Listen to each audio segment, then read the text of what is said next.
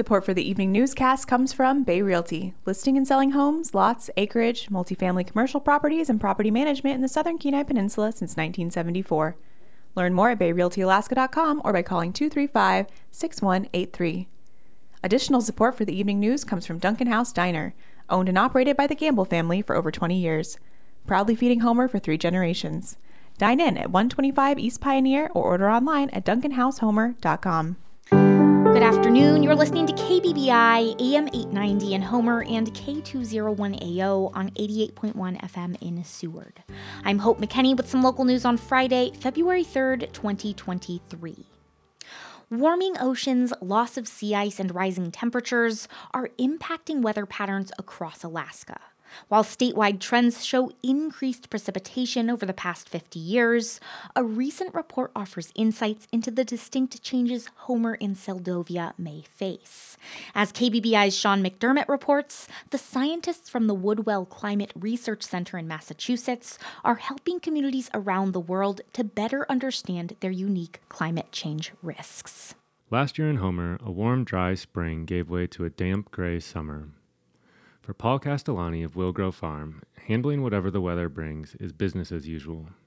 He and his wife Jen have grown vegetables at their property near Anchor Point for two decades. It wasn't like an extraordinary summer, except for the way that the two types of conditions sort of were so uh, separated. Weather patterns aren't always so clear cut on the Kenai Peninsula. Temperatures and precipitation can vary a lot at different elevations. Castellani says there are times when a nearby farm higher up in the hills may get an inch of rain while his property sees a steady drizzle. Well, I've had summers when they did just fine, and my lower field just uh, flooded completely. I didn't even get to plant it until July. So it, it goes both ways for sure. That natural variability speaks to the challenges Rick Thoman faces in his role as a climate specialist at the Alaska Center for Climate Assessment and Policy. While most areas of the state have seen an increase in precipitation over the last half century, rainfall can be quite different from year to year. Over the long term, everybody's going to see more, but in any given week or month or season can be very different. In general, Thoman explains that as oceans warm, more moisture evaporates from the water's surface into the atmosphere. When storm systems come along with the right conditions, the additional water vapor makes extreme precipitation more likely. Over the past several years, Fairbanks and of course around the world, uh, we have seen uh, many instances of these extreme precipitation events, whether it's the 40 odd inches of snow in Anchorage in 11 days or the wettest year on record for both Anchorage and Juneau.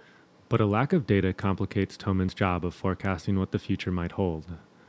Alaska's mountains play a huge role in local weather patterns, and the state has very few observation points or weather stations at higher elevations, and only a handful above a thousand feet on the Kenai Peninsula. We don't have a good idea of what's going on in the mountains, and that ultimately is very important for things like snowmelt in the spring, which greatly impacts um, the ecosystem of the near coastal environment.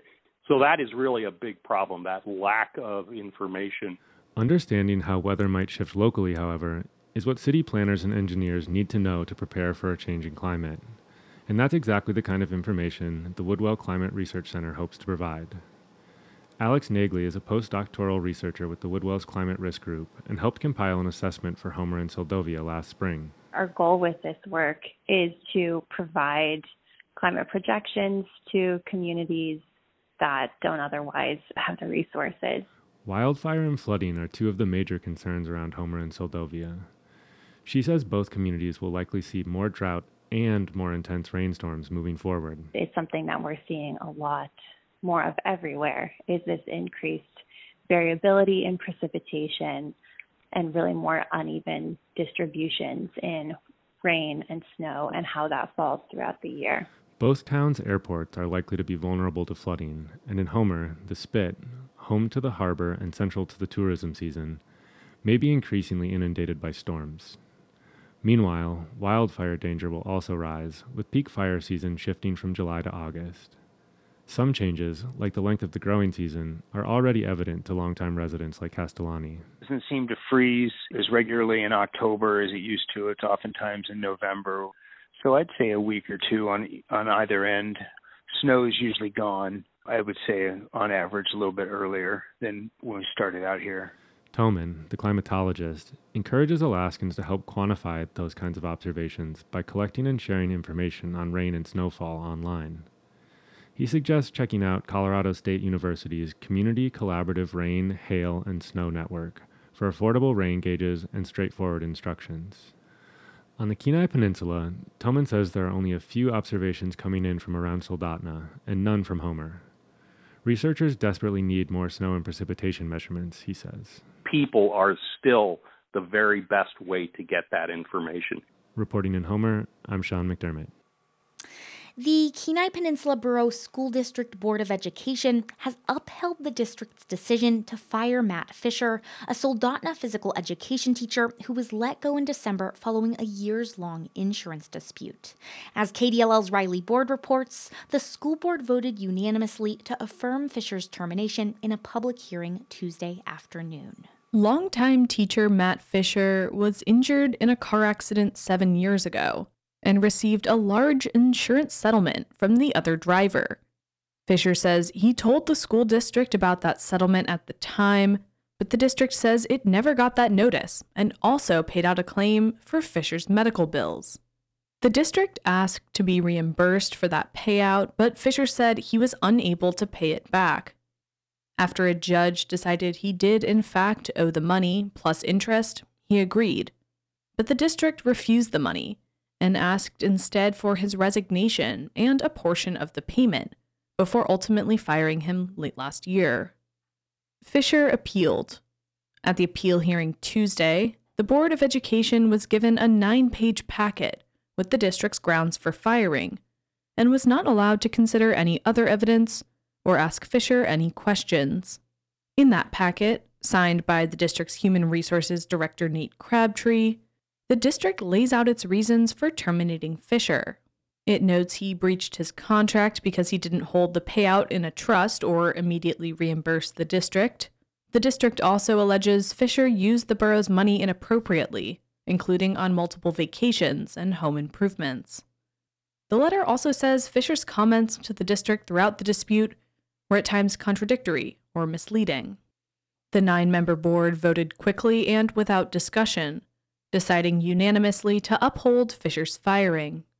A couple members of the board mentioned it was a difficult decision. One board member was absent for the vote. Fischer now has 15 days to tell the district if he wants to move to the arbitration process, which he has said he plans to do. This means a neutral third party will review both sides and make a decision that will be final and binding. In Soldotna, I'm Riley Board. And lastly, it's First Friday in Homer, so get out and head to some fun art events throughout the community. Art Shop Gallery is hosting a Valentine's mini art and craft fair featuring work by Alaskan artists today from 4 to 7 o'clock. Homer Council on the Arts is hosting an exhibit of paintings and photography by Lorna Bransuela titled Chasing the Sun Down, with an opening reception from 5 to 7. HCOA also hosts the gallery at South Peninsula Hospital with work by members of the Kachemak Bay Watercolor Society on display through the end of the month. For more events, visit the Homer News website at homernews.com.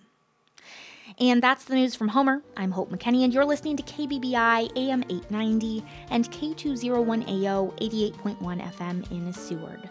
Find us online at kbbi.org. Thanks for tuning in, and have a beautiful weekend.